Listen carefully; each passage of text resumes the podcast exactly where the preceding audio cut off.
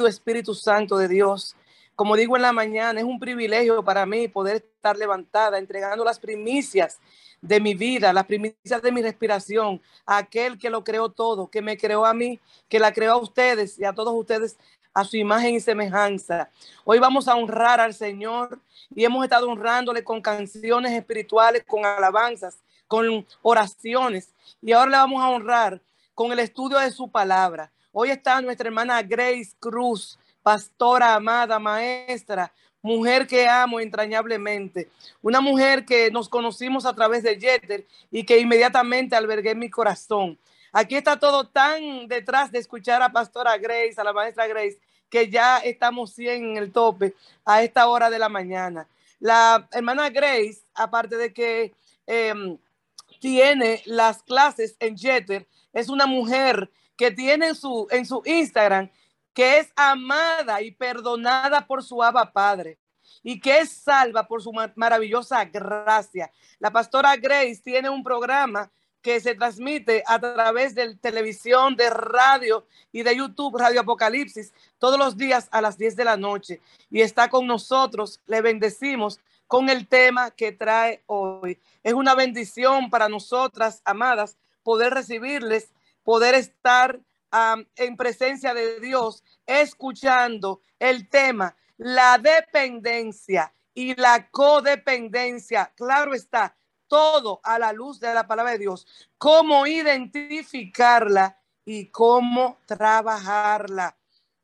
Solamente yo sé que vamos a entender que nuestra dependencia y nuestra codependencia debe siempre ser del Altísimo. Dios le bendiga la hermana Grace quiere que las y los que puedan tengan sus cámaras abiertas. Ella es igual que yo. Le gusta. Eh, lo único que le vamos a pedir que si estamos en ropa de cama o estamos haciendo algún trabajo que pueda distraer la mirada y la mente de las hermanas, pues entonces la mantengamos apagada. Pero del resto, por favor, la hermana Grace quiere tener un contacto visual con todas y todos ustedes. Espero entonces que abran sus cámaras, tengan, no sé, hermana Grace, si quiere que, le interrumpan eh, mientras habla, si quiere responder alguna pregunta al final, por el centro, ¿cómo quiere hacerlo? Yo creo que las preguntas mejor me las hacen al final o me las pueden ir escribiendo en el chat y yo tengo el chat abierto si las puedo responder en el momento, pues las respondo en el momento, si no lo dejamos para el final porque es bastante material el que necesitamos cubrir y si se convierte en una conversación no vamos a lograr tocar todo. Perfecto, perfecto. Dios te bendiga ricamente. Las cámaras y los micrófonos son tuyos. Te amo. Ay, mi Ose Bella, te amo también muchísimo. Estoy anhelando poder darte un abrazo. Debes venirte con Kenia para acá y con Reina el 14. Mente, montate en el, montate en el avión y coge para Orlando. Ay, ay, ay, ay, ay, ay. Ay, te estoy tentando, ¿verdad que sí? Dale, montate. para acá, casa. Este, el del el 14 de agosto Reina tiene una actividad aquí. Vamos a lanzar su libro acá. Eso va a ser un evento bien lindo de mujeres que tenemos en Orlando. Dios me las bendiga a, a, todas las que están reunidas. Digo todas, no sé si hay algún hombre con nosotros, pero si lo hay que Sí, por ahí hay hombres, por ahí hay hombres. pues a todas y a todos. Dios me los bendiga mucho. Veo caritas que hacía tiempo no veía. Eh, que sé que por el horario pues no han podido estar, como lo es Katia. Katia, mi amor, me hace falta en Jeter. Un abrazo, pero qué bueno que te estás congregando aquí en la mañana.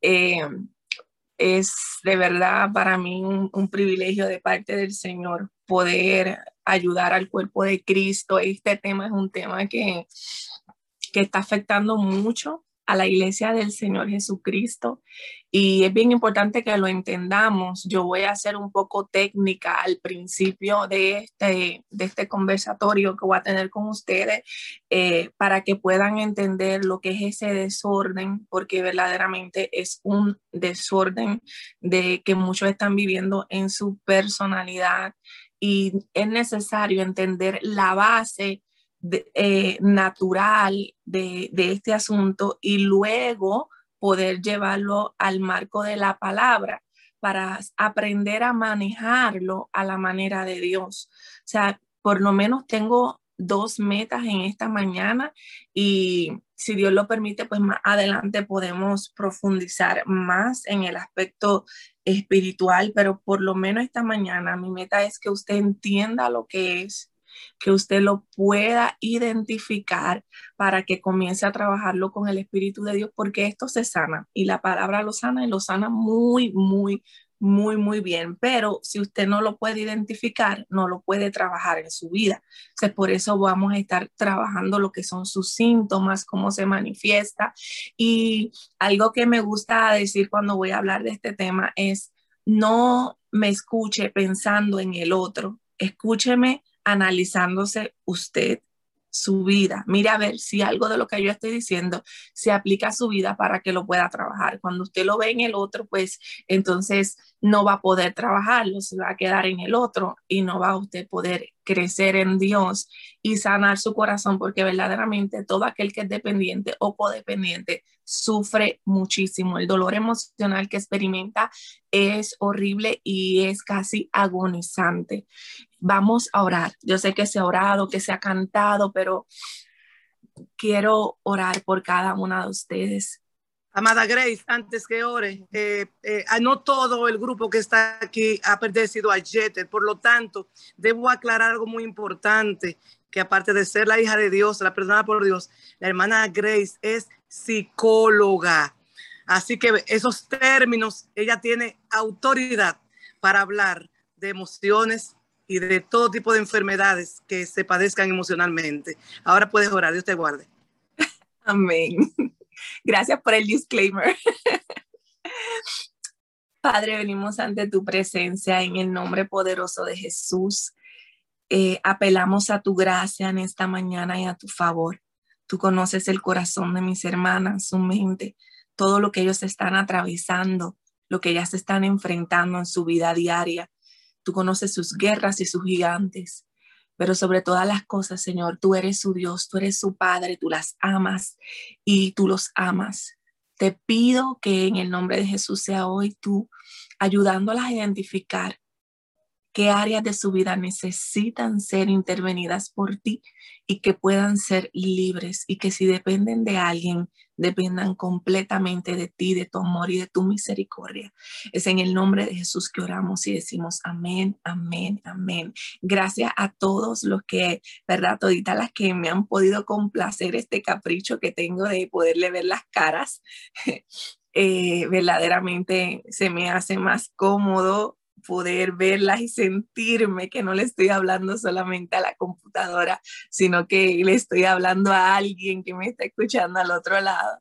Eh, para mí es, me hace sentir más cómoda cuando estoy hablando. Así que muchas, muchas gracias a las que pueden, las que no, por pues las excuso y las que están en pijama y, y se puede ver su pijama tranquilo. Mire, el sábado pasado en la clase de las leyes, yo entré en pijama.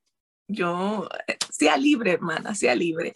Eh, Quisiera comenzar con el versículo bíblico. Eh, no sé si Ana se lo asignaste a, Lucía.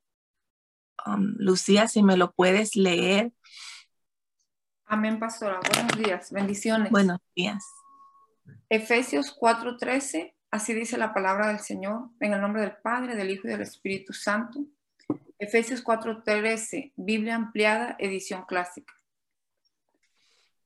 para que se desarrolle hasta que todos alcancen la unidad en la fe y en la comprensión del conocimiento pleno y exacto del Hijo de Dios, para que podamos llegar a la madurez real, la plenitud de la personalidad que es nada menos que la altura estándar de la propia perfección de Cristo, la medida de la estatura de la plenitud de Cristo y la plenitud que se encuentra en Él.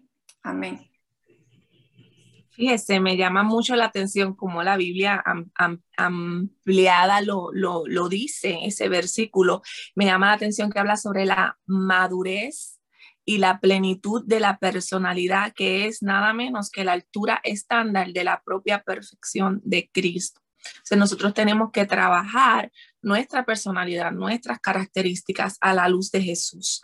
Yo quiero que ustedes entiendan este primer término que vamos a tocar, que es la definición de dependencia emocional. Eh, muchos le tienen miedo a la palabra psicología, pero la psicología es simplemente el estudio del comportamiento humano. Claro está, yo no voy a predicar psicología si yo estoy en un altar y yo no voy a predicar psicología si yo estoy en las clases de enseñanza de Yeter, que son Biblia aplicada, pero como estoy dando una conferencia, voy a utilizar los dos términos. Amén. Así que nadie se me escandalice ni se me asuste. Eh, la dependencia emocional en la psicología también se conoce como la dependencia afectiva o sentimental. Dependencia afectiva o sentimental. Y consiste, y esto es bien importante, porque esto consiste en comportamientos adictivos que se dan en una relación interpersonal donde existe una asimetría en el rol que asume una persona.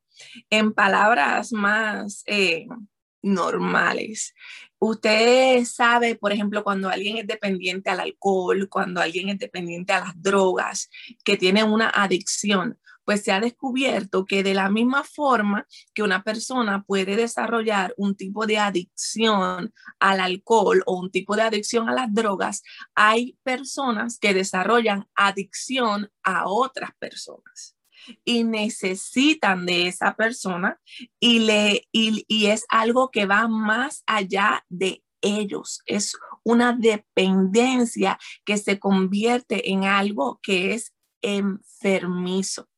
La necesidad de afecto es algo natural. Dios nos creó por necesidad de afecto. Él nos hizo así, nos hizo seres gregarios, seres relacionales cuando Dios miró a Adán, dijo, no es bueno que el hombre esté solo, ¿verdad? ¿Y qué le hizo? Le hizo una ayuda idónea y los fructificó, los bendijo, le dio hijos. Y el Señor nos ha prosperado y nos ha dado una familia. Somos una familia de la fe. Eso, tener relaciones interpersonales no es nada malo. Tener relaciones interpersonales de afecto saludable, eso es normal y eso no es pecado y eso no es una enfermedad.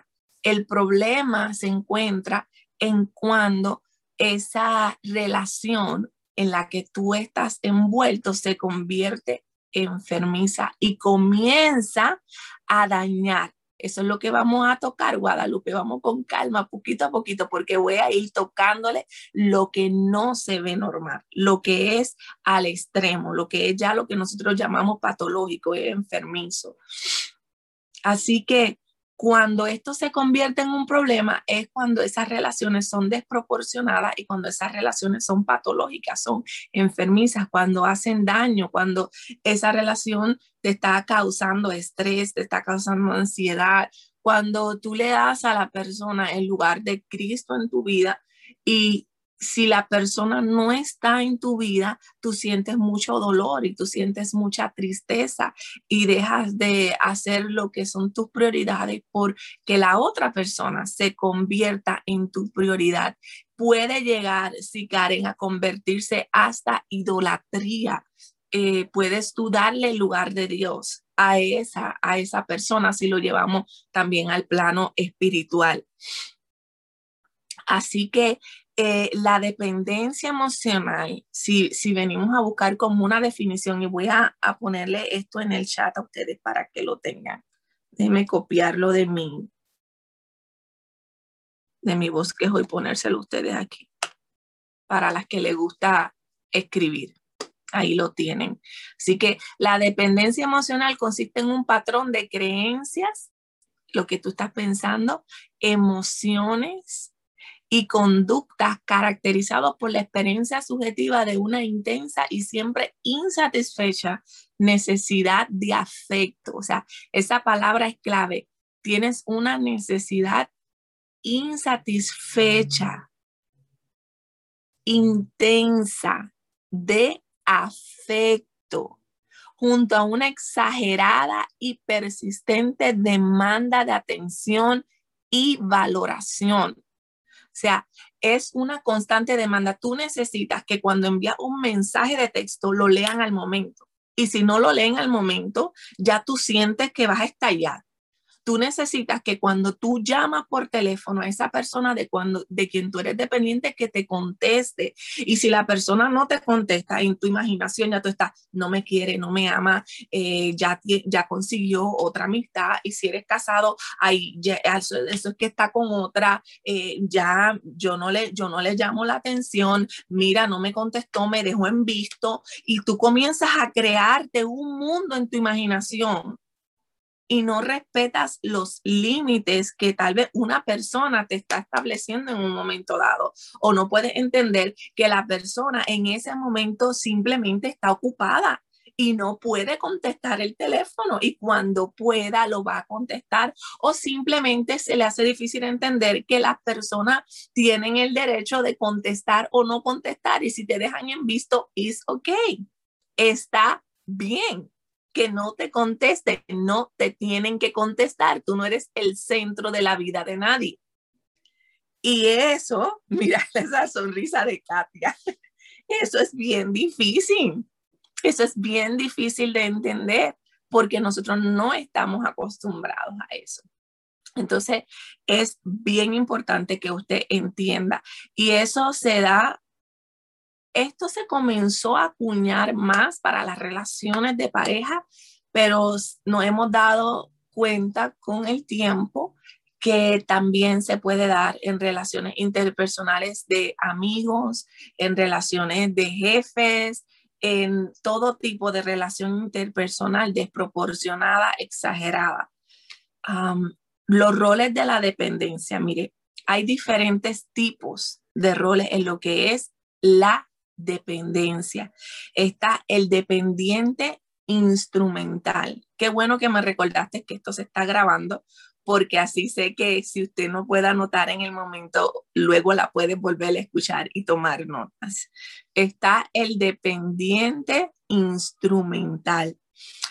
y el rol del dependiente instrumental, además de que necesita, ¿verdad? E, e, esa, ese, esa persona es que demanda cuidado, demanda orientación y demanda protección.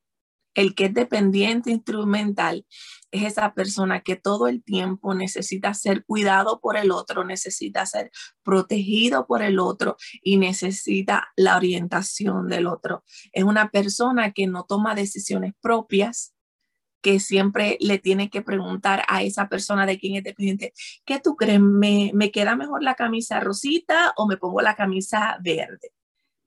Eh, estos pantalones me quedan bien, ¿Tú, ¿Tú, crees que esta combinación que me estoy haciendo es la combinación correcta, o tú crees que yo debo ir a la playa en vez de ir al río, o tú crees que debo comer pasta en vez de vegetales, o tú crees que que debo cambiar esto, aquello, lo otro. Está en una, necesito una constante eh, orientación. ¿Qué tú crees? ¿Qué tipo de trabajo yo debo seleccionar? Entonces es algo ya obsesivo. ¿Por qué? Porque depende del otro constantemente para tomar decisiones en su vida.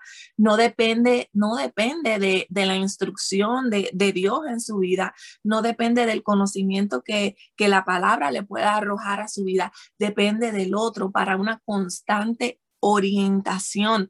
Todo el tiempo siente que necesita tener cuidado. Ay, gloria a Dios que Valentina, te deposito el chat en tus manos. Qué bueno que Valentina está conectada.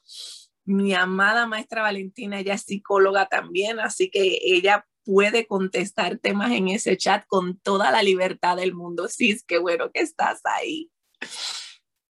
Eh, esta persona necesita un cuidado especial cuando tú todo el tiempo estás buscando atención, te enferma. La persona a veces se pone hasta medio hipocondriaca, empieza a tener enfermedades que ni existen simplemente porque quiere llamar la atención. Esa persona dice, bueno, si estoy normal, si estoy sana, pues no me van a hacer caso pero si me enfermo, pues me van a llamar, me van a chiquitear, me van a traer la sopita, me van a testear. Entonces es una manera de llamar la atención. Cuando esta persona ve que el otro, a quien es dependiente, eh, le escribe y no le contesta, le manda mensaje, no le contesta, lo llama y no le contesta. Entonces dice, bueno, pues déjame ver cómo voy a llamar la atención del otro. Ok, voy, estoy grave, estoy enferma. Ay, me duele aquí, me duele acá. Entonces, ¿para qué? Para que el otro le busque el medicamento. ¿Entiendes? Eh, eh, puede, eh, consiste en mucha manipulación. Sí, vamos a llegar, vamos a llegar a ese punto. Existe una manipulación porque provoca, impulsa la reacción del otro para llamar la atención del otro porque necesita la constante atención de esa otra persona para sentirse pleno, para sentirse completo, para sentirse feliz, para sentirse satisfecho. Es, eso es agotador, mi hermano. También está el dependiente afectivo. ¿Qué me puso Valen? Pero indica que esto se hace en muchos casos de forma inconsciente. Claro, se hace muchas veces de forma inconsciente hasta que en conferencias como esta tú puedes identificarlo. Y viene la conciencia a tu vida. Eh, el rol del dependiente afectivo es el rol de ser necesitado también, demanda afecto, atención y valoración. El que es afectivo está demandando afecto, atención y valoración. El otro necesitaba cuidado, el otro necesitaba orientación. ¿Ok? El otro necesitaba que lo protegieran. Este necesita atención y valoración. Necesita constantemente que le estén diciendo, te amo. Necesita constantemente que le estén diciendo, estoy aquí. Necesita que le estén constantemente diciendo, lo estás haciendo bien qué trabajo excelente estás haciendo, wow, qué bien te quedó ese cuadro, oh, mira, qué lindo te maquillaste, ay, tu ropa me fascina. Y necesita constantemente esos refuerzos para poder sentirse valorado. Necesita sentirse que es el centro de la otra persona, es el mejor amigo del mundo. Este, este, este tipo de persona, cuando la persona del cual él es dependiente y tiene esa adicción, no puede tener otros amigos. Por ejemplo, si yo tuviera alguien que es dependiente a mí, cuando esa persona ve que yo tengo otros amigos, otras personas a mi alrededor, como necesita ser valorado, se va a sentir traicionado, se va a sentir que es mi, mi respiración, que es mi vida. Y cuando yo no le doy ese lugar en mi vida, entonces la persona comienza a experimentar mucho dolor. Y créame, mi hermano, el que vive esto experimenta dolor intenso.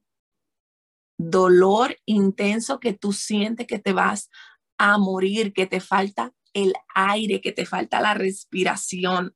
¿Por qué? Porque no, no ha aprendido la persona, no ha aprendido la persona a tener una dependencia de Cristo y eso, eso pues viene por otros asuntos de la infancia, de la niñez, de otro tipo de apegos que vamos a llegar ahí, ¿verdad? En un momento dado. Y el tercero, que no sé si me va a dar tiempo en esta conferencia de darlo, es el codependiente. El codependiente es el que asume el rol de esta persona que ayuda, es esta persona que es el salvador, el que rescata, es el que se convierte en una persona imprescindible. O sea, para que haya un codependiente, tiene que haber un dependiente. El dependiente es el que necesita del otro. El codependiente es el que necesita ser necesitado.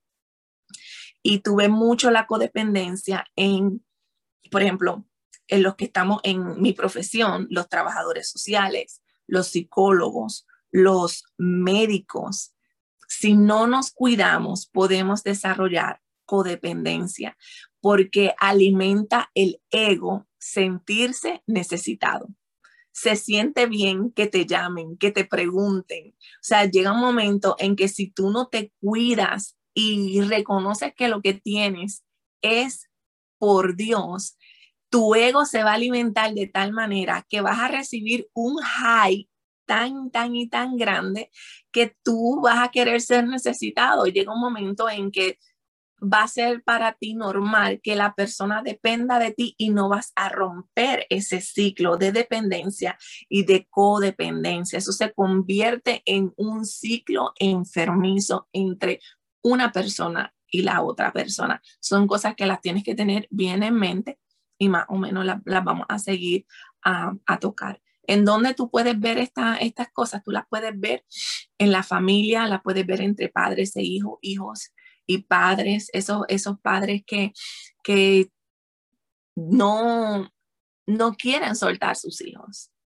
que quieren depender de ellos, que quieren que se queden en su casa, que el hijo se le casó, pero está metido, la mamá, la suegra está ahí en todo lo que tiene que ver con el hijo, no lo deja hacer su familia, no lo deja respirar.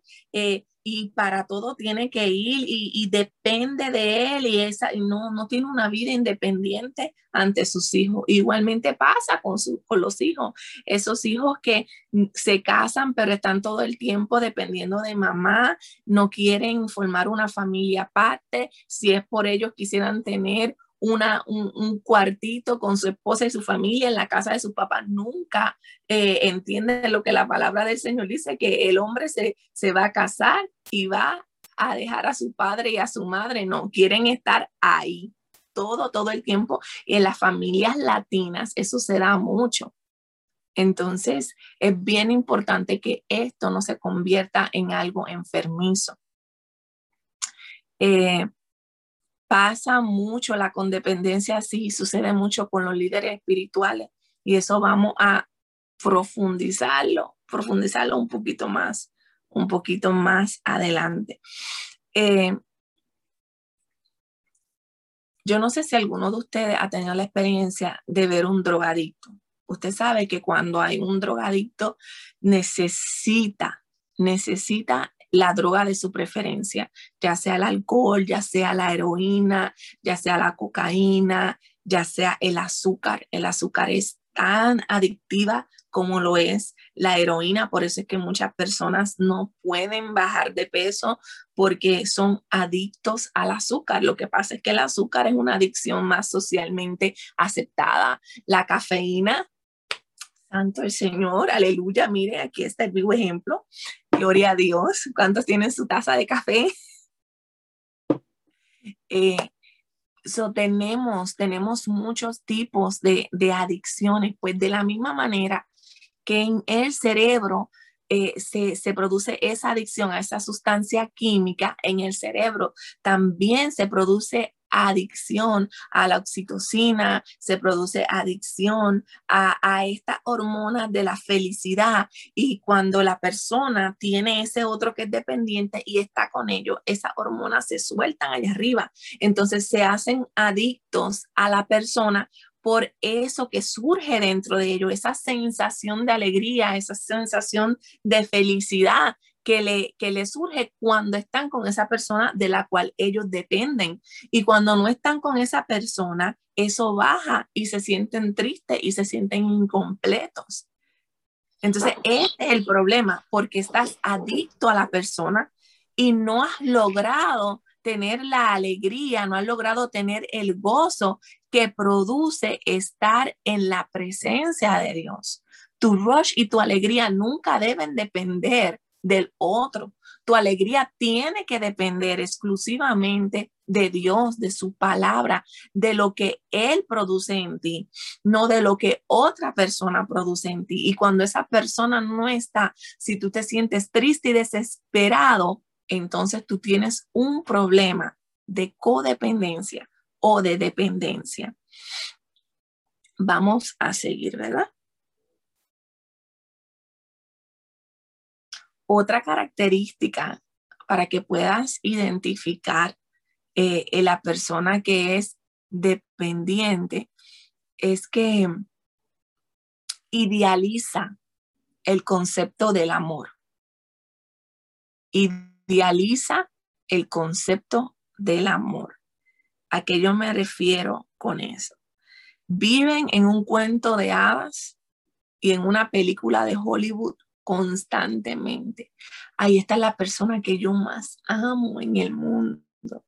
Ay, sin esta persona yo no puedo vivir. O esta persona es tan perfecta. Esta persona no tiene falta. Es que, y, y, la, y tú ves que de quien tú eres dependiente, tú estás constantemente hablando de esa persona y tú quieres que todo el mundo ame a esa persona de la manera que tú la amas. Y tú haces brillar a esa persona y esa persona se convierte en tu todo. Y muchas veces tú te puedes hacer dependiente de predicadores, tú te puedes hacer dependiente de maestros, tú te puedes hacer dependiente de, tu pastor, tú te puedes hacer dependiente de tu esposo o de tu esposa, tú te puedes hacer dependiente de tantas personas y tú comienzas a idealizarlo. Tú no le ves nada malo a esa persona. Esa persona es perfecto para ti. Y, y es, es una enfermedad So, tienes que aprender que no hay nadie perfecto. Nosotros estamos en un proceso de maduración y en Cristo nos formamos y somos maduros en Cristo a través de su palabra, a través de que tú le vas eh, dando oportunidad al Espíritu Santo para que te trabaje, vas creciendo en la madurez hasta llegar a la estatura del varón perfecto que es Cristo. Pero no hay nadie en este mundo que no tenga sus errores, ni que no tenga, como dicen, su talón de Aquiles. Entonces, esa burbuja de perfección que tú te haces alrededor de los demás, explótala en esta mañana, porque no te va a hacer bien. Y estás creando una dependencia que no es saludable, porque del único que tú puedes depender es de Jesucristo. Los dependientes, hay un tipo de dependiente, y escúchenme bien, hay un tipo de dependiente que es el dependiente sumiso. El dependiente sumiso. El dependiente sumiso es normalmente ansioso y su relación es ansiosa porque porque ha vivido abandono. A lo mejor sus papás no lo criaron, eh, se criaron con, con unos cuidadores que simplemente tal vez le daban techo, comida, pero nada más. Y si acaso no tuvieron un ambiente seguro, un ambiente donde crecieron, donde había un papá eh, que hacía rol de papá, una mamá que hacía rol de mamá, unos cuidados, eh, un, ambiente ideal para crianza. Y lamentablemente nosotros sabemos que la mayoría de las familias no son las familias funcionales, no son las familias de película. La mayoría de las familias, eh, y más en este tiempo en que estamos viviendo, es mamá criando a los muchachos. Y en ocasiones hay papás, porque conozco también papás que han asumido el rol de cuidar a sus hijos ellos solos. Entonces hay muchos hogares que están quebrados y qué sucede cuando la persona crece en ese tipo de ambiente y no ha sido restaurado a la manera de Dios y no ha sido sanado a la manera de Dios, se convierte en un dependiente sumiso. Eh, tiende a tener mucha ansiedad, tiende a tener mucho miedo de que lo dejen, tiende a tener mucho miedo de que lo suelten. ¿Por qué? Porque como ya lo soltaron, porque como ya papá me dejó, ya mamá me dejó, ya me abandonaron una vez, yo no quiero que me vuelvan a abandonar. Entonces se convierte en una persona extremadamente complaciente, se convierte en una persona que no sabe decir que no, que todo lo que le pidan dice que sí, porque siente que si le dice que sí a todo, va a agradar y la persona va a estar ahí y la persona no se va a ir de su vida. Si usted tiene que entender que no a todos usted le puede decir que sí. Cuando usted dice que sí a algo, hágalo porque usted tiene la convicción dentro de su corazón de que desea hacerlo o que Dios le está pidiendo que lo haga. Porque hay ocasiones donde uno dice que sí, no porque siente hacerlo. Pero tú sabes que Dios te está llamando a hacer eso. Por ejemplo, le voy a dar el ejemplo, el mejor ejemplo que yo le puedo dar en esta mañana. Yo no tengo que levantarme a las cinco y media de la mañana en estos momentos de mi vida no tengo por qué hacerlo.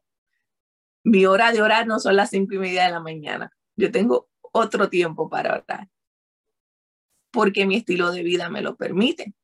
Pero cuando la hermana Oceanía habló conmigo para que yo estuviera aquí, aunque mi deseo no era levantarme a las cinco y media de la mañana, mi compromiso con Dios y con su pueblo sí lo era. Así que yo dije, porque sé que es algo que Dios quiere, lo voy a hacer. Pero no lo hice por complacencia. No lo hice porque pensara que Oceanía me iba a amar menos. Yo sé que Oceanía me ama, ¿verdad que sí, Oceanía? Me ama, venga. Claro que sí, mi amor. No, no, venga aquí. O sea, el amor de Oceanía hacia mí no va a depender de que yo... Con todo mi corazón.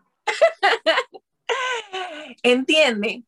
Pero que yo tomé una decisión porque entendía que era lo que Dios quería, porque entendía que es parte de mi responsabilidad en el cuerpo de Cristo como pastora. Cuando me llaman, si puedo hacerlo, si está en mí hacerlo, atender al llamado de una congregación. Es parte de, de mi rol pastoral, por decirlo así, o mi rol de maestra. Y por eso accedí. Ahora, hay gente que hubiese dicho que sí por complacer. Hay gente que puede levantarse y estar en, entre amigas y hermanas simplemente porque quiere ser aceptado. Hay otros que están porque quieren buscar a Dios.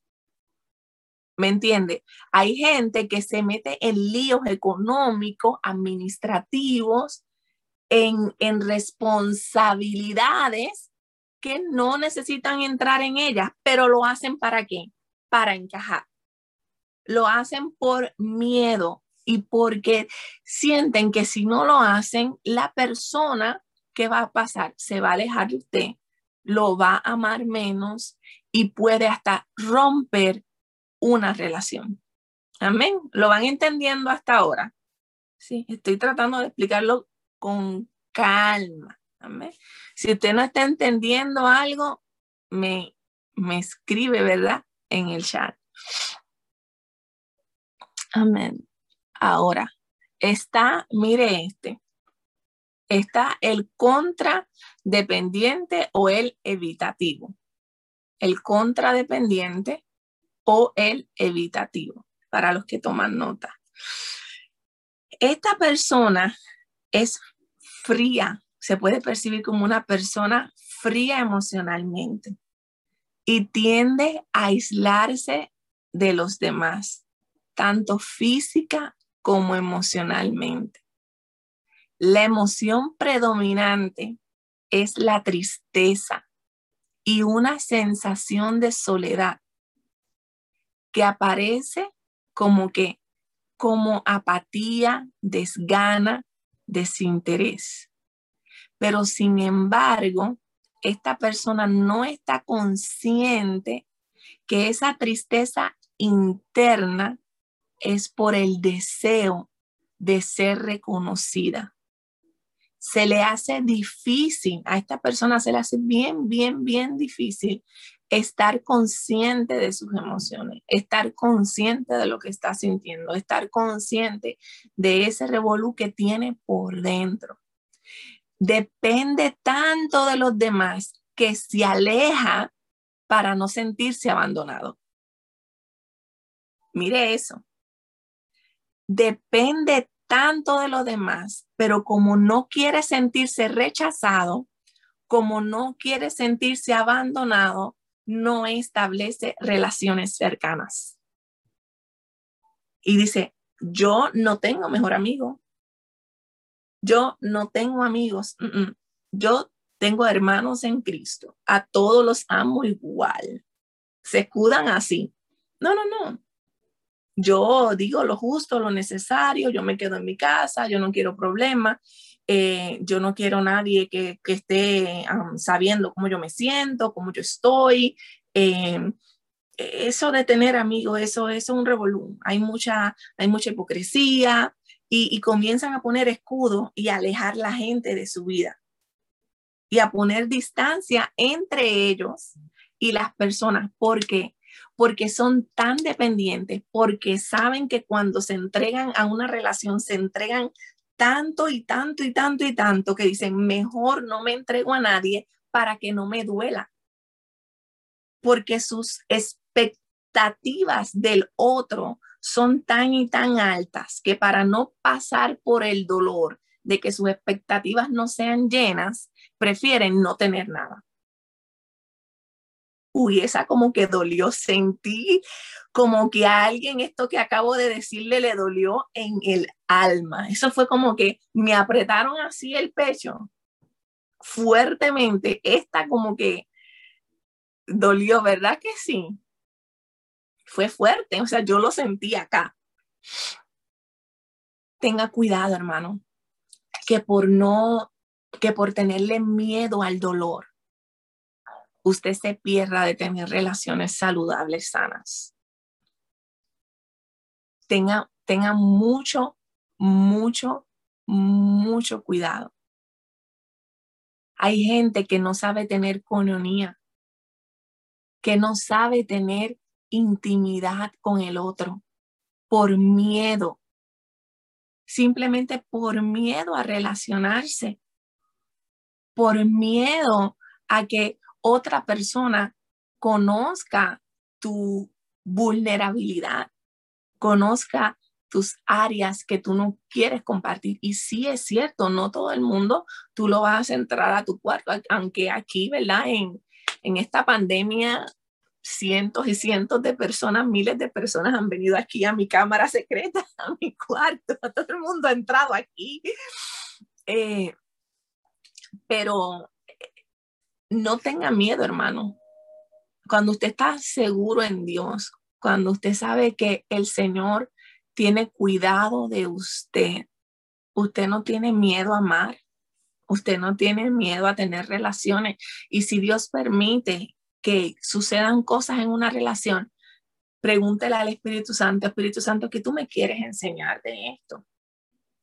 Si tú permitiste esto, ¿cómo yo voy a crecer en ti? ¿Cómo yo me voy a desarrollar en ti a través de esta situación difícil que yo estoy atravesando? Entonces, cuando tú comienzas a analizar con la mente de Cristo, tú no te envuelves en un dolor emocional tan grande. Acuérdate que nosotros, esto es algo que nosotros enseñamos mucho allá, pero como la hermana Ose me dijo que aquí hay gente que no son de Jeter, nosotros eh, sentimos o lo que alimenta el sentimiento, ¿verdad? En nuestro pensamiento. Según sea tu pensamiento, es la manera en que ese sentimiento se va a alimentar. Por eso es importante que estés constantemente renovando tu entendimiento con la palabra del Señor. La palabra del Señor es la única que te va a poder ayudar para tú lidiar con esta situación. Está el dependiente que es dominante. Este quiere controlar tu vida. Este quiere controlar tu, tu, manera de pensar, tu manera de vestir, tus amistades, tu manera de...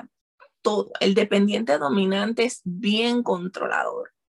El dependiente dominante asume, asume que él es tu todo y asume que él es el que puede tomar las decisiones por ti. El dependiente dominante, tú sales con él, por ejemplo, de tienda y él selecciona la ropa y te dice, no, yo es que yo creo que con este es que tú te vas a ver bien, porque él siente satisfacción al ver que tú te pones la ropa que él selecciona para ti. ¿Me entiendes? Se siente valorado cuando tú accedes a sus exigencias se siente valorado cuando tú accedes a lo que Él quiere, a las relaciones que Él quiere en tu vida, a las decisiones que Él quiere que tú tomes. Ese es el dependiente que es dominante. Necesitan sentir que dominan la relación y se pueden convertir en obsesivos y eso es un problema porque se obsesionan contigo a una magnitud que si ellos pudieran, alejarían a todo el mundo de ti para ellos dominar el escenario. Son capaces hasta de intervenir en tus relaciones interpersonales. Y pueden secretamente, por ejemplo, le voy a dar un ejemplo que algo que puede hacer un dependiente obsesivo. Eh, yo tengo relación con Valentina y con José, ¿verdad? Nosotras tenemos una relación linda de amistad. Si hubiera una dependencia obsesiva, yo podría comenzar a sembrar cizaña, tal vez en Ose, para que Ose se aleje de, de, de Valen. Y yo le puedo decir, Oceanía, tú te estás metiendo en mi relación con Valentina, yo te voy a agradecer que te alejes.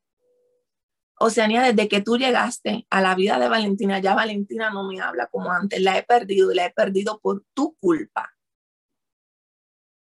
Y tú, e, eso, eso es algo enfermizo, hermano, pero es algo que se da y que muchas veces se da a nivel inconsciente y se da por el dolor y por el miedo de perder el dominio en la relación.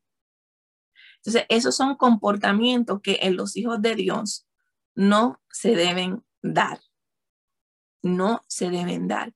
¿Y por qué pasa esto? Bueno, eh, ustedes han estudiado y los que no, los invito a que vean el, seminario de identidad que está dando la pastora Jasmine y, la pastora y la maestra Angélica, pero normalmente eso sucede en el mundo psicológico le llamamos baja autoestima, pero aquí en el mundo cristiano le hemos llamado falta de identidad. Cuando la persona no tiene su identidad clara en Cristo, cuando no sabe que es acepto en el amado, cuando la persona no entiende eh, eh, el amor y la misericordia de Cristo para con su vida, se da la dependencia. Las personas que tienen mucho miedo porque no han conocido el perfecto amor, porque el perfecto amor echa fuera el temor y no entienden lo que dice la palabra, que Él lo que me temía, eso es lo que viene a suceder nuevamente, porque nosotros podemos sabotear las relaciones. Cuando tú eres una persona dependiente, a la larga, si la persona de quien tú eres dependiente no tiene bien en claro quién es Dios en su vida, va a terminar alejándose de todas maneras, porque ¿quién soporta que alguien quiera controlar tu vida 24/7? Grace. Dime, amor. Has utilizado un término que lo usamos poco. Cuando dijiste que uno empieza a pensar algo, pensé incluso que ibas a usar la palabra atraigo, pero dijiste otro término. Nosotros no atraemos, sino que nos desconectamos del propósito. Que a veces pensamos que atraemos cosas pero es que nos desconectamos del propósito al que fuimos llamados. Así es. Usaste otro término que ahora se me fue de la mente, pero tú acabas de usar un término totalmente diferente del que usamos constantemente. Juan, mira que lo, a veces yo hablo y, y, en el momento y después se me olvida, pero cuando te recuerdes, acuérdamelo para anotarlo en, la conferencia y tenerlo ahí bien eh, presente. Esto, esto, está grabado, esto está grabado, esto está grabado y es, y es, ah. y, y, es, y es como lo dijiste, es el término correcto. Sí, mire, es, es, es bien importante entender, entender esto.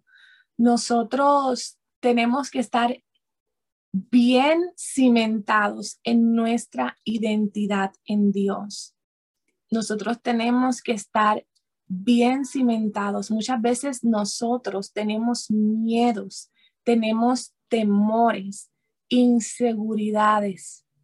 Y la palabra del Señor dice que el perfecto amor echa fuera todo temor. El perfecto amor echa fuera todo temor. Y la palabra del Señor es bien clara cuando dice que lo que me temía, eso fue lo que me sobrevivió. Y muchas veces por tener esos miedos y esas inseguridades, se rompen relaciones que no estaban en el plan de Dios que se, que se rompieran. Se quiebran relaciones lindas, relaciones que son verdaderamente del Señor.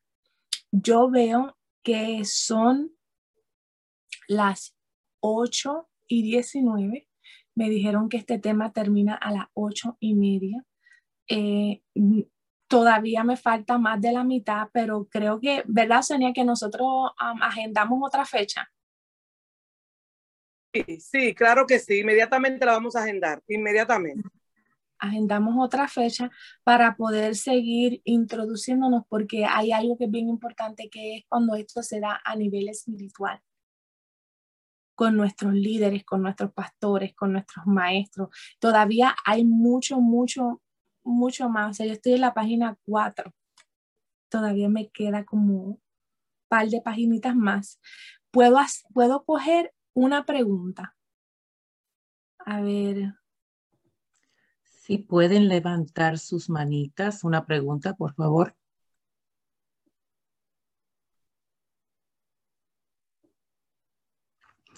Alina Martes, si puedes con tu pregunta. Sí, buenos días, amada, Dios le bendiga. Eh, yo quisiera saber de manera profesional, sabemos que Dios lo puede todo y que Él es el centro que puede curar definitivamente, pero si tratamos a una persona ya de manera profesional, ¿qué tiempo más o menos puede durar una persona para llegar a curarse de este mal? Toma mucho tiempo de cada persona es individual. O sea, no, no te puedo decir que este se cure en un mes, que este se cure en tres meses, en cuatro meses. Este, hay gente que le puede tomar años. Todo, todo depende de cuán consciente la persona llegue a estar. Lo primero es que la persona tiene que estar consciente de que tiene un problema. Que la persona puede identificar, porque como ahorita nuestra amada Valentina lo puso en el chat, esto se da normalmente a nivel inconsciente. O sea, la persona no se da cuenta que está teniendo esa conducta hasta que alguien lo confronta. Por ejemplo, yo para serles súper transparente, porque por eso me caracterizo, porque no, no me da miedo mostrar mi, mi, flags como la, los lados oscuros de mí, eso yo no tengo problema con eso. Hace años atrás yo, yo padecía mucho de, de lo que es la dependencia emocional. Mucho, mucho, mucho, mucho, pero al extremo.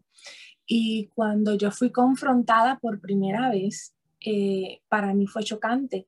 Y me decían, no, tú eres dependiente. Yo, ¿cómo que dependiente? Yo, claro que no, porque mi orgullo no me dejaba verlo. Yo, no, yo de verdad que no podía ver eso. Hasta que eh, mi, mi supervisora, un día hablando conmigo, me dijo, oye Grace, yo quisiera que tú te leyeras este libro. Y ella me mencionó un libro y yo comencé de camino al trabajo a ponerlo en audio y a escucharlo. Y yo pude comenzar a decir, oh, wow, yo me siento así. Todavía yo no había logrado identificarlo en el plano espiritual y buscar la verdad de Dios para trabajarlo, pero en el plano natural yo comencé a darme cuenta de los patrones de dependencia y en ocasiones los patrones de codependencia. Entonces, se necesita, ¿verdad? Primero darse cuenta.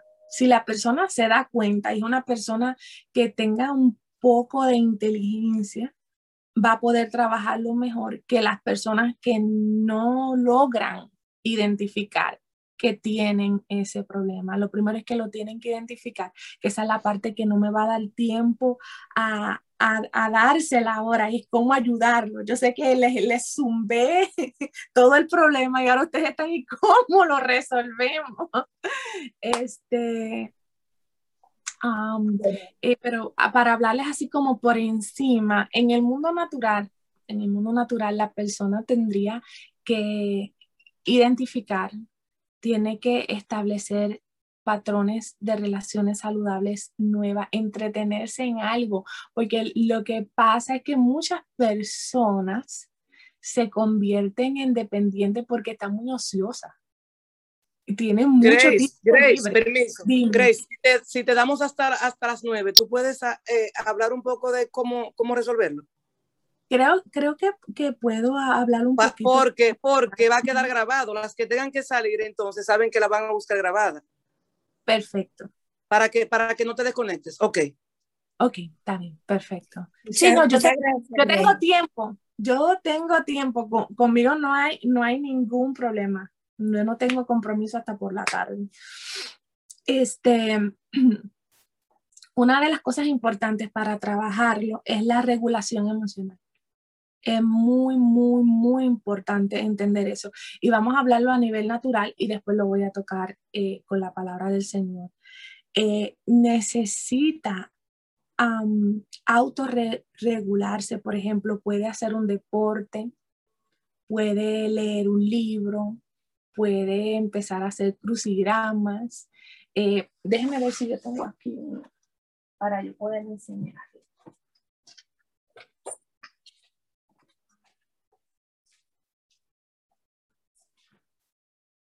Mire, yo le voy a enseñar aquí. Cuando yo estaba en el proceso de trabajar mi, mi, mente y crear nuevos patrones cognitivos, algo que ayuda mucho es colorear. So, yo tengo mis libros de pintar y lo que yo hacía era que yo incorporaba la oración y la pintura. Yo me sentaba a pintar y a hablar con el Señor y a pedirle al Señor que trabajara con mi vida y a meditar en su palabra mientras yo estaba pintando. Eso era, es algo que a mí en lo personal me funcionó es algo que recomiendan. Yo hablé con una neuropsicóloga y, y ella me dijo, busca algo que a ti te guste. Y yo le decía, me gusta predicar, me gusta hablar la palabra del Señor. Y eso, no, no, no, Grace, eso no, eso no, búscate otra cosa búscate algo más natural. Y yo dije, yo no puedo desconectarme de quién soy, pero vamos a ver cómo yo puedo hacerle caso a esta doctora que sabe de lo que me está hablando. Y, yo comencé a incorporar eh, la meditación en la palabra y la oración a la pintura porque de verdad, de verdad, a mí me encanta este, pintar. Entonces así, por lo menos, esa es una manera de hacerlo. Otra manera de hacerlo es búscate un, búscate un buen libro y expande tu mente. Hay, hay personas que simplemente no les gusta leer. Expande tu mente, comienza, comienza a leer, comienza a educarte, comienza a, tal vez salir a caminar. Mire, caminar es muy bueno para reprogramar el cerebro porque, porque cuando, tú, cuando tú caminas, tú estás recibiendo estímulos bilaterales y esos estímulos bilaterales te ayudan a procesar, a procesar mejor. O sea, da caminatas de oración vete a caminar y hablar con el Señor si tu cuerpo te lo permite, ¿verdad? Porque hay gente que tiene ciertas condiciones que no pueden caminar, pero si tu cuerpo te lo permite, vete, camina. Si, si tienes este, un, una piscina y puedes tomar media hora, 40 minutos para, para nadar o para caminar en el agua, eh, cosa de que tu cerebro vaya rompiendo, ¿verdad? O esa persona eh, eh, vaya rompiendo con ese ciclo es bien importante que si tú identificas que alguien que tú amas tiene dependencia de ti, mire, hay un pasaje de la Biblia cuando Cristo iba de camino a la cruz, hubo un sirineo, ¿verdad? Y ese sirineo le ayudó a cargar la cruz, pero hubo un momento dado en que el sirineo tenía que soltar la cruz y Cristo tenía que atravesar ese momento de cruz él. Ya se había acabado el tiempo. Entonces, ¿qué tú puedes hacer? Mira, si tú identificas que hay alguien dependiente a ti en amor, tú vas a tener que en amor comenzar a establecer límites. Tal vez si esa persona todos los días, todos los días quiere hablar contigo, ya tú sabes que tal vez en el principio, si ustedes hablaban todos los días, a lo mejor van a tener que bajarle a un día sí y a un día no. Ya te amo. A un día sí y a un día no. Poco a poco. Poco a poco. Y si tú eres codependiente, que eso es algo que tocaremos en la próxima, se te va a hacer más difícil porque a ti te gusta que esa persona dependa de ti. Y a ti te gusta y te sientes bien que esa persona te llame y te pregunte y te necesite pero por amor a la otra persona, por amor a la otra persona, tú vas a tener que establecer límites en amor porque tú quieres ayudar a esa otra persona. Si esa persona tú ves que todo el tiempo está necesitando que tú le afirmes, que tú le digas te amo, que tú, que tú le des un cuidado especial, tú vas a tener que, va a llegar un momento en que tú le vas a tener que expresar, mira, yo te amo. Yo no te lo voy a estar diciendo todos los días, pero eso no significa que yo no esté aquí. Entonces, tal vez no todo el tiempo le vas a responder para atrás, I love you too, o yo te amo también. Van a llegar momentos en que tú vas a leer ese mensaje de texto que dice, te amo, y tú simplemente lo vas a leer y le vas a poner una carita. Y luego lo vas a leer y simplemente no vas a poner nada. Él va a caer en crisis al otro lado. Pero poco a poco va a ir aprendiendo. La autorregulación. Grace, pero esto es muy fuerte lo que tú estás diciendo, Grace. ¿Por qué, José? ¿Por qué dime? Porque la gente se ofende, la gente se ofende si tú no le contestas, si tú la dejes en visto. Por eso es algo que se da cuando tú identificas, ¿verdad? Cuando tú identificas que esa persona tiene dependencia tuya, tú lo vas haciendo poco a poco y en amor. O sea, después de esta conferencia, usted no va a coger y empezar a dejarle en visto a todos los dependientes que usted tiene en su vida, porque no es justo para esa persona que no ha cogido la conferencia como la está cogiendo usted. O sea, usted no va a salir de aquí a hacer como un sargento digo, no, no, no, mira, tú estás dependiente de mí, echa para allá. No. Usted va a tener que pedirle a Dios sabiduría de cómo usted lo va a trabajar. Yo estoy trabajando con un caso de dependencia seria en una persona muy cercana a mí y yo estoy trabajando ese caso por alrededor de, ya va para dos años. Y lograr poco a poco trabajar con esa persona ha sido bien difícil. A nivel que hay momentos en que esa persona me da unas insultas de madre y más. O sea, las cosas que yo he escuchado, yo digo, nadie en la vida me ha hablado de esa manera. Pero el Señor ha sido muy claro conmigo de que es una relación que Él puso ahí y que yo tengo que amarle a la manera de Dios y poco a poco ir enseñándole los límites. Y a veces pudiendo responder, porque a mí me entra mucho mensaje de texto. Si usted me mira mi celular, a veces yo no respondo en el momento, no porque no quiero, es porque en cuestión de horas, si yo dejo mi celular sin abrir, pueden haber 40, 50, 60 mensajes en el WhatsApp personal y en el WhatsApp del trabajo. Imagínense, si yo estoy respondiendo mensajes todo el día, nunca voy a hacer mis cosas nunca voy a darle importancia a cosas que tienen que tener importancia también. Pero ¿qué yo hago con estas personas que son más cercanas y que yo sé que son dependientes? A veces les respondo y a veces no.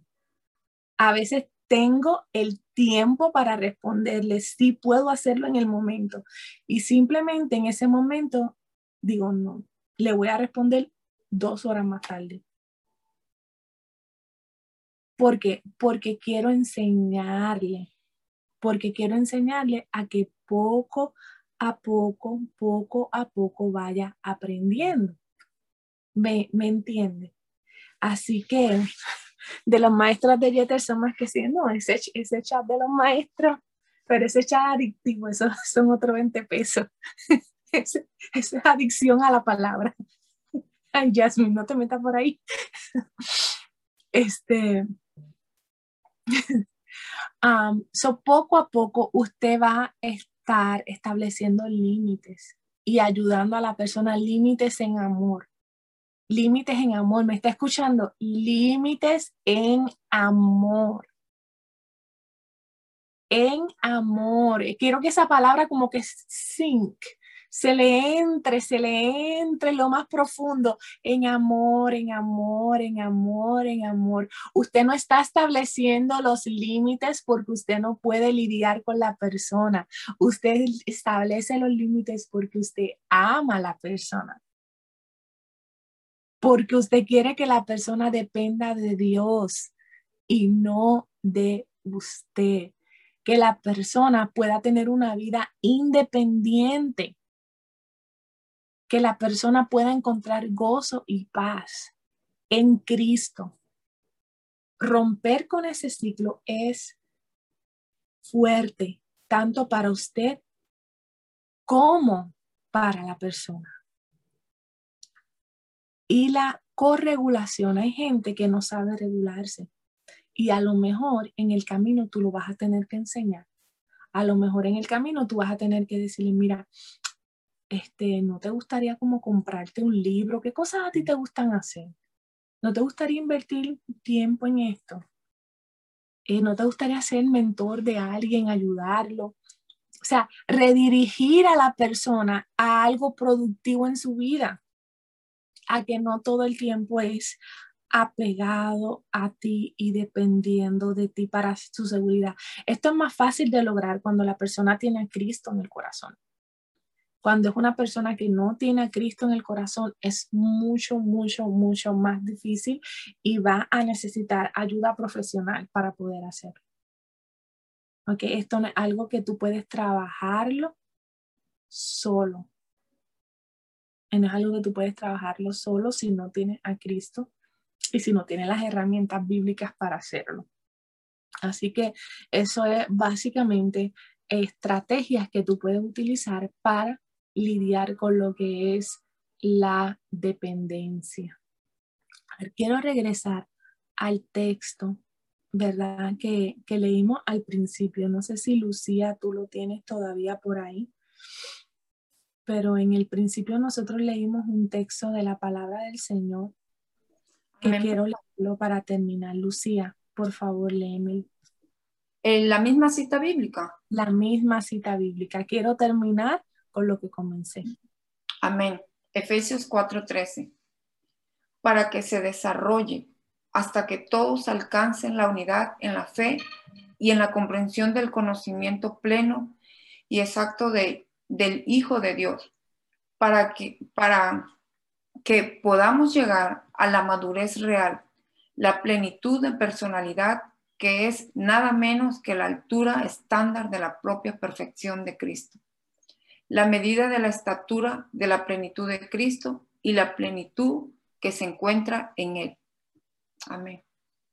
Amén. La plenitud se encuentra en Él. Si tú estás pasando por eso de dependencia, ¿qué me ayudó a mí? Me ayudó a pegarme a Cristo me ayudó a en la mañana, en vez de mandar mensajes de texto a las personas de las que yo era dependiente, abrir la Biblia y simplemente escuchar la palabra del Señor. Eh, te va a ayudar que antes de ir a buscar un consejo a donde otro, ir a buscar el consejo en Cristo, en su palabra, en Él, en su presencia.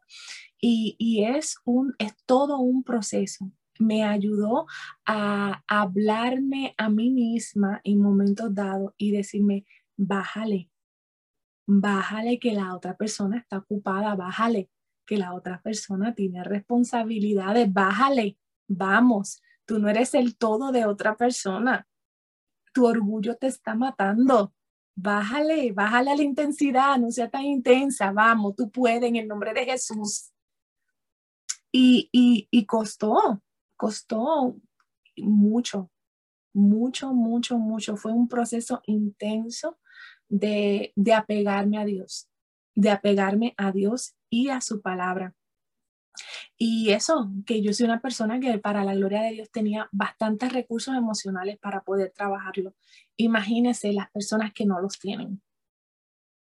Cuán doloroso es estar viviendo así, encerrada en esas cárceles emocionales. Es muy, muy fuerte.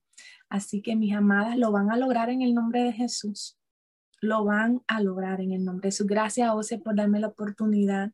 Antes que te vaya, amor, antes que te vaya, tú acabas de decir que, y eso, que yo tenía bastantes recursos emocionales. ¿Cuáles son esos recursos emocionales que uno tiene para poder lidiar con situaciones emocionales diarias? Por ejemplo, eh, yo, yo sé meditar en la palabra del Señor, que podríamos hasta tal vez en la próxima sección eh, dedicar un tiempo para enseñarle a las personas cómo se medita en la Biblia. No, la gente no sabe meditar. Eso es una, algo que se practica y hasta iglesias lo demonizan y ven la, la meditación como algo del diablo, del infierno, de la cultura eh, de Asia. Eh, no, la Biblia dice que en su ley yo meditaré de día y de noche. En realidad la Biblia en ningún lado dice léela, dice medítala, estudiala, escudriñala. Eh, y, y a mí me ha ayudado mucho aprender a meditar en el Señor. Otra estrategia eh, que ayuda muchísimo a nivel químico en tu cerebro es aprender a respirar. Hay gente que no sabe respirar, no saben respirar. Ellos están piloto automático, pero cuando tú aprendes a respirar y tomas tu tiempo para respirar de la manera correcta, tú le estás enviando una señal de calma a tu cerebro y esa, esas hormonas del estrés hacen y bajan. So, tal vez la próxima conferencia o se puede ser más de estrategias y ser más prácticas. Ese día, pues las que están en pijama se ponen pijamas de las que pueden verse y vamos a practicar y yo las puedo ver y puedo decirle, no, está respirando mal, así no se respira. 20, vamos. Y podemos hacer el ejemplo de cómo se hace y tener algunas haciéndolo para poder corregirlo. O sea que puede hacer algo mucho más práctico. Yo, yo tenía acceso y tengo acceso a, a consejeros que yo puedo llamar y que yo puedo hablar con ellos. Este, yo tenía, yo, por ejemplo, otro, otro recurso eh, emocional que, que, yo puedo tener es que estoy apegada. Mire, usted, Mire eso. Eso son oraciones. Eso es la palabra. Mire. Así yo lo lidié. Yo ponía la palabra en mi celular para que cada ciertas horas me saliera mensajes, textos bíblicos, tenerlos constantemente, recordándomelos, orándomelos no hablar conmigo a menos que fuese para pararme y decir, suelta eso, páralo. ¿Verdad? Algo que a veces yo le recomiendo a, a, algunos de mis clientes es que se pongan un rubber band, una bandita de esas elásticas en la mano y que cuando estén llenos de pensamiento loco, clic, se la halen. Y eso a nivel neuronal tiene efecto, te para, detiene ese pensamiento por un momento. No es para que usted se, se enrojezca y se dañe la mano, esté dándose con una tirita, pero es simplemente el golpe. ¿Para qué? Para que pare ese pensamiento que lo está aturdiendo, no le dé cabida a los pensamientos. Son, recursos que yo los aprendí durante el tiempo. Yo aprendí a no darle vida a los absolutos. Nadie me quiere. Puede ser que algunas personas no te quieran, pero no significa que todos no te quieren. Mm, todo el mundo me va a traicionar. Puede ser que alguna gente eh, pueda traicionarte, pero eso no significa que todos te van a traicionar. So, yo tengo en, en, mi, gaveta de recursos este, emocionales eh, muy claro lo que son los pensamientos irracionales y cómo trabajar con los pensamientos irracionales. Esas son algunas, mi amada. Cada día, cada día te amo más. Y yo no sé, aquí hay cada persona de forma de hablar, de forma de predicar. Tú eres eh, simplemente dulce. Me encantas. Y estaba pensando, y quiero que, que eh, las chicas de administración, las hermanas de administración anoten el tema de meditación. Entonces, Grace, tú vas a volver un jueves de nuevo, pero tú vas a pasar a los viernes de salud como, como psicóloga que eres, con temas de salud mental. Claro, siempre son basados en palabras de Dios. Vamos a agendarlo de manera continua, que yo sé que tú estás dispuesta. Yo, yo no sé ustedes, hermanas y hermanos, pero yo me siento muy bendecida con todos los recursos que el Señor ha puesto en este ministerio a través de estas maestras profesionales en el mundo secular, profesionales de la palabra de Dios y entregadas, mujeres que están entregadas. Pero fíjense cómo ella está hablando. Hay gente que dirán, oh, eh, que ir a la playa, que hacer un ejercicio, que ir al médico, que no solamente todo es eh, ayunar y orar. Claro, tenemos que hacer todo. Entonces, para eso están estas mujeres de Dios. Gracias, Grace. Gracias de verdad. Extendemos un saludo a todas y a todos los que están conectados en esta mañana. Vamos a recordarles, antes que oremos por Grace y Grace se despida, eh, que mañana tendremos al doctor Carlos Durán, médico, sexólogo. Y oigan el tema, disfunciones en los hombres, problemas de eyaculación precoz, problemas de debilidad, que tienen problemas, pero para que nosotros sepamos manejarlos a ellos, no se la pueden perder. Dios le bendiga, Grace. Te amo. Ay, yo los amo muchísimo, muchísimo también. Gracias por esta oportunidad que tú me das de estar aquí entre amigas y hermanas. Eh, simplemente les pido la oración. Hoy yo tengo una cita muy importante, muy, muy importante con mi doctor el, el cirujano ortopeda que ha estado trabajando en mi caso por el último año y medio. Y de esta cita se van a determinar muchas, muchas cosas, tanto en mi vida profesional como en mi vida física. Así que le pido la oración. Eh, eh, mi doctor tiene una peculiaridad y es que yo espero por él tres horas y él habla conmigo cinco minutos y yo necesito, yo necesito que, que hoy Dios abra espacio para que Él no tenga la revolución tan arriba y que hoy sí Él por lo menos me mire a los ojos, aunque sea dos o tres minutos, y podamos tener una conversación. Eh, porque es muy, muy importante. Lo que reporte hoy va a afectar eh, muchas áreas de mi vida y normalmente no, él, sale de cirugías y, más a la hora que me va a ver, a la hora que me va a ver ya le está agotado eh, y yo, yo lo entiendo físicamente, yo, yo entiendo, yo de verdad que lo puedo comprender, pero yo necesito que Dios de alguna manera o haga algo, que cuando Él llegue y entre por esa oficina, a ese cuarto, como que el Espíritu Santo lo calme y Él tenga la disposición para escuchar y que nos podamos entender. Así que, por favor, ayúdenme a orar por eso. Se les ama. Gracias a usted. Amén, amén. Gloria a Dios, aleluya. Gracias, Señor, aleluya. Mi amada Grace, Dios le bendiga.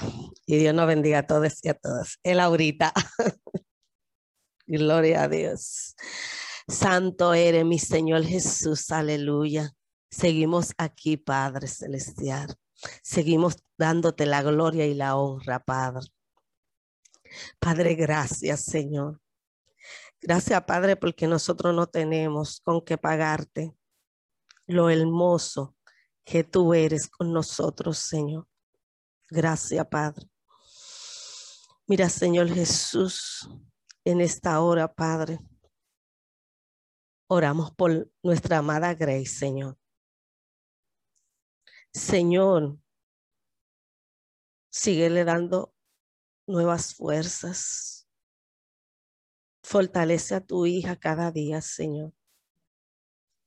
Señor, sabemos que tú no llegas antes ni después, Señor. Tú llegas justo a tiempo, Señor. Y tú has llegado a su vida justo a tiempo, Padre Celestial. Señor, mira a tu hija, Padre. Tú sabes por las situaciones que ella está pasando, Padre. Pero ni así deja de hablar de ti, Señor. Porque hay un gozo, hay algo especial en ella de parte tuya, Padre. Padre Celestial, sigue impartiendo sabiduría en la vida de ella, Padre, para que ella pueda seguir hablando con denuedo de ti y de tu palabra, Señor. Señor Jesús, no te pedimos que la sane, sino que tú le dé una fuerza, Padre, especial, de esa que tú sabes dar, Señor. Oh Padre, para que ella pueda seguir, Señor, hacia adelante, Padre Celestial. Dios mío, ahora oramos por ese médico, Señor. Ella está pidiéndote algo especial, Padre, con ese médico, Señor. Padre Celestial, tú lo puedes hacer, Padre. Oramos por él ahora, Señor, para que seas tú, Padre Celestial, llevando la paz y la tranquilidad a ese médico, Señor. Para que seas tú, Padre Celestial, oh Señor Jesús, que cuando ella llegue a esa cita, Señor Jesús, Padre, Él tenga el tiempo suficiente, Padre, para que pueda hablar con ella, Señor. Señor Jesús, estamos pidiéndote, Señor, no nuestra voluntad, Señor, sino la tuya, Padre. Que si a ti te place, Señor Jesús, que ella tenga esa conversación extendida con ese médico, Señor. Seas tú haciendo tu voluntad. Nosotros solamente somos instrumentos, Señor, que oramos, Señor Jesús, Padre, pero no pedimos nuestra voluntad, sino la tuya, Padre Celestial. Y en esta hora, Señor, te estamos rogando, Señor, te estamos pidiendo, Padre, por esa petición que tiene tu hija, Señor Jesús, Padre. Padre Celestial, pasa un bálsamo, Señor, por el cuerpo de Grace, Señor. Gloria a Dios, aleluya. Si es tu voluntad y tú le des su sanidad, Padre Celestial. Oh, gracias por Grace, Señor Jesús, Padre Celestial. Gracias, Señor, por este vaso, Dios mío, que tú usas, Señor Jesús, aleluya, para traer, Dios mío, Padre Celestial, luz a nuestras vidas, Padre en estos momentos, Señor Jesús, Padre. Te pedimos por todos y todas las que estamos aquí, Padre, que no seamos, que no seamos oidores olvidadizos, Señor, sino que cada palabra, Dios mío, que ella habló de parte tuya, nosotros la rumiemos, Dios mío, en este día completo, Señor Jesús, Padre Celestial. Oh, Señor Jesús, mira Sandra, mira a Oceanía. Síguele dando la fuerza que ya necesitan para enfrentar todas las situaciones que le puedan que se le puedan presentar en este día, Señor. Fortaleza te estamos pidiendo, Señor Jesús, Padre. Y gracias, Señor, por lo que tú estás haciendo a través de todo devocionales, Señor Jesús, Padre. Mire el equipo administrativo, Señor Jesús, Padre Celestial. Te estamos pidiendo por ello, Padre. Fortaleza, sabiduría, Señor, de la que viene de ti, Señor Jesús, Padre. Nos despedimos, no de este, este Señor, no de ti, Padre, porque en ti siempre tenemos que estar, Padre Celestial. En el poderoso nombre de Jesús son favores que te estamos pidiendo, Señor, y tú lo contestas de acuerdo a tu voluntad. Amén y amén. Gracias.